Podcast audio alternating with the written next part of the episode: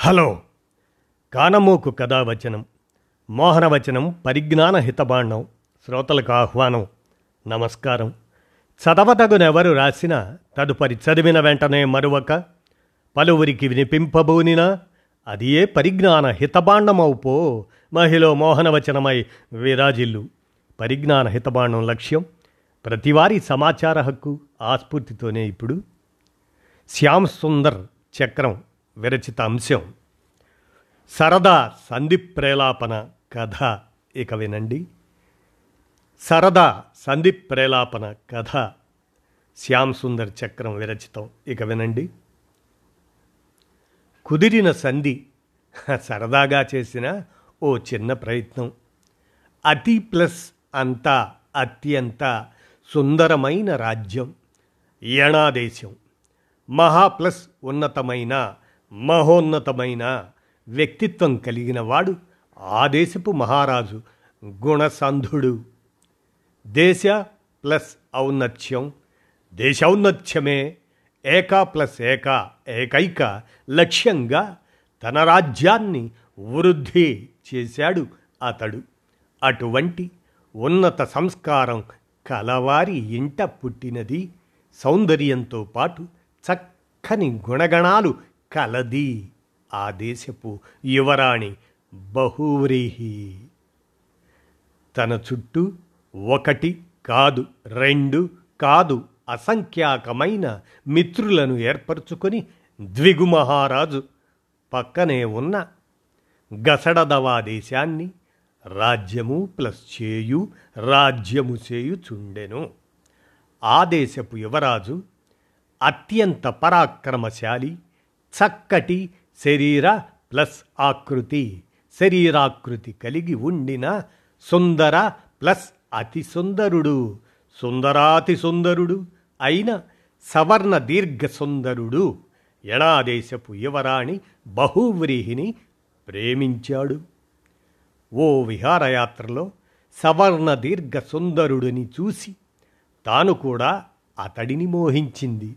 బహువ్రీహి అదే విషయాన్ని మొదట ప్లస్ మొదట మొట్టమొదట తన తల్లి అయిన ఆమ్రేడిత ఆమ్రేడితతో చెప్పింది.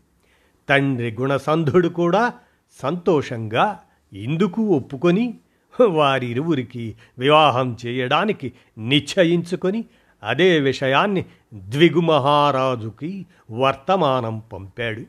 ద్విగుమహారాజు కూడా ఆనందంగా ఇందుకు ఒప్పుకున్నాడు.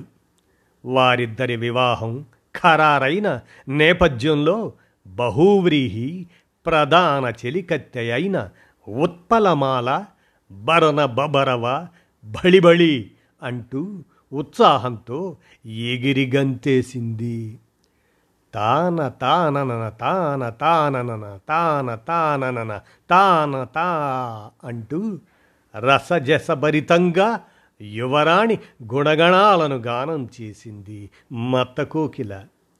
ఇదిలా ఉండగా వజ్రము ప్లస్ గనులు వజ్రపు గనులు మికుటంగా కలిగి ప్రపంచము ప్లస్ అంగడి ప్రపంచపు అంగడిలో వ్యాపార లావాదేవీలను జరుపుతూ మిక్కిలి సంపన్న దేశంగా వెలుగొందుతుంది పుంపువా దేశం. ఈ పై వివాహ విషయాన్ని వార్తాహరుల ద్వారా తెలుసుకొని గట్టిగా నిడు ప్లస్ ఊర్పు నిట్టూర్చాడు ఆదేశపు చక్రవర్తి ద్విరుక్త టకారుడు. ఇది ససేమిరా తనకు నచ్చలేదు. బహువ్రీహిపై తనకు ఎప్పటి నుండో మోజు ఉంది. సమయం కోసం వేచి చూస్తున్న ద్విరుక్త టకారునికి ఇదే సరైన సమయం అని తోచి అహంకార గర్వంతో బహువ్రీహిని తనకు ఇచ్చి వివాహం చెయ్యమని లేని పక్షాన ద్వంద్వ యుద్ధానికి సిద్ధం కమ్మని తన వద్ద పనిచేసే అన్న ప్లస్ తమ్ముడు అన్నదమ్ములైన జయ విజయులను రాయబారానికి యణాదేశానికి పంపాడు. తాను ఒక్కడినే ద్విరిక్త టకారుని ఓడించటం కష్టమని ద్వంద్వ యుద్ధములో ఓడిపోవటం ఖాయమని తలంచి యణాదేశపు రాజు గుణసంధుడు ద్విగుమహారాజుతో సమావేశం అయి పరిష్కారాన్ని కోరాడు. అందుకు ద్విగుమహారాజు ఒప్పుకుని ఉత్తరాదిన ఉన్న తన మిత్రదేశాల రాజుల సహాయం కూడా కోరదలచి అందరూ కలిసి యుద్ధం చేస్తే ద్విరుక్త టకారుడిని జయించడం అంత కష్టమైన విషయం కాదని ఎంచి ఉత్తర భారతానికి ప్రయాణం కట్టాడు ద్విగు మహారాజు అడవి మార్గం గుండా ప్రయాణిస్తూ దారిలో వృద్ధురాలు పేద ప్లస్ ఆలు పేదరాలు అయిన రుగాగమ ఆతిథ్యాన్ని స్వీకరించి ఆమెకు అభయం వసగి తిరిగి ప్రయాణం కొనసాగించి ఉత్తర భారతం చేరుకున్నాడు ద్విగు మహారాజు. ఆ ఆయే అంటూ తన రాజ్యంలోనికి స్వాగతం పలికాడు త్రికసంధుడు. విషయం విని తన మద్దతు ప్రకటించాడు. ఆ ప్లస్ కన్య అక్కన్య వివాహం తమ చేతుల మీదుగా చేద్దాం అంటూ హామీ ఇచ్చాడు. సంధికై ప్రయత్నించుదము. సంధి కుదరని ఎడల మనమెటుల ఊరడిల్లి ప్లస్ ఉండు. ఊరడిల్లి ఉండగలము. కలిసి పోరాడుదాం అంటూ ఎడాగముడు కూడా బదులిచ్చాడు. జగత్ ప్లస్ నాటక జగన్నాటక సూత్రధారి అయిన పరమాత్ముని అండ మనకి ఉండగా ద్విరుక్త టకారుడిని దండించి తీరుదాం అని పక్క దేశపు మహారాణి అయిన అనునాసిక తన మద్దతు తెలిపింది.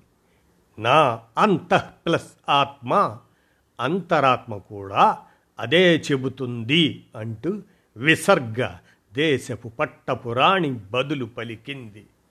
అత్వ ఇత్వ ఉత్వ చుత్వ జస్త్వ దేశాల రాజులు కూడా వంతపాడారు అందరి మద్దతు కూడగట్టుకున్న ద్విగు మహారాజు మరియు గుణసంధులు దిరుక్త టకారుడు భయము ప్లస్ పడే భయపడేలా నివ్వెరము ప్లస్ పాటు నివ్వెర పాటుకి లోనయ్యేలా పడ్వాదులను రాయబారానికి పంపి ముందుగా సంధి ప్రయత్నం చేశారు. విషయాన్ని గ్రహించిన ద్విరుక్త టకారుడు అన్ని దేశాల రాజులు కలిసి తనపై యుద్ధం ప్రకటిస్తే తనకు ముప్పు తప్పదని తెలుసుకున్నాడు. అంత బలగం ముందు తానొక చిరు ప్లస్ ఎలుక చిట్టెలుక అని తెలుసుకొని తాను ప్రతిపాదించిన విషయాన్ని వెనక్కి తీసుకొని సంధికి ఒప్పుకున్నాడు. అంతేకాదు తన వాణిజ్యం కూడా దెబ్బతింటుంది అని గ్రహించి తనకున్న వజ్రపు గనులలో కొన్నింటిని సవర్ణ దీర్ఘ సంధుడు బహువ్రీహీల పేరిట రాసిచ్చి దగ్గరుండి వారిద్దరి వివాహాన్ని కూడా జరిపించాడు. అందరూ ఎంతో సంతోషించి గట్టిగా చప్పట్లతో తమ హర్షద్వానాలు తెలియజేశారు. ఒరే లే ఏమిటా చప్పట్లు? నువ్వును తెలుగు పరీక్ష అనేసరికి ఎక్కడా లేని కలవరింతలు పలవరింతలును. ముందుగానే కొంచెం చదువుకొని ఉండొచ్చుగా. తెల్లారి ఐదు కావస్తుంది లే లేచి కూర్చొని చదువుకో. తొమ్మిదింటికి పరీక్షకు వెళ్ళాలి అని తల్లి కేకతో ఆమె అటుగా వెళ్ళిన తరువాత సందు చూసుకొని సంధులు పక్కన పెట్టి తయారై పరీక్షల సందడిలో మునిగిపోయాడు తొమ్మిదో తరగతి చదువుతున్న సందేశ్. ఇదండి సరదా సంధి ప్రేలాపన కథ. శ్యామ్ సుందర్ చక్రం విరచితాన్ని మీ కానమోకు కథ వచ్చిన శ్రోతలకు మీ కానమోకు స్వరంలో వినిపించాను. విన్నారుగా? ధన్యవాదాలు.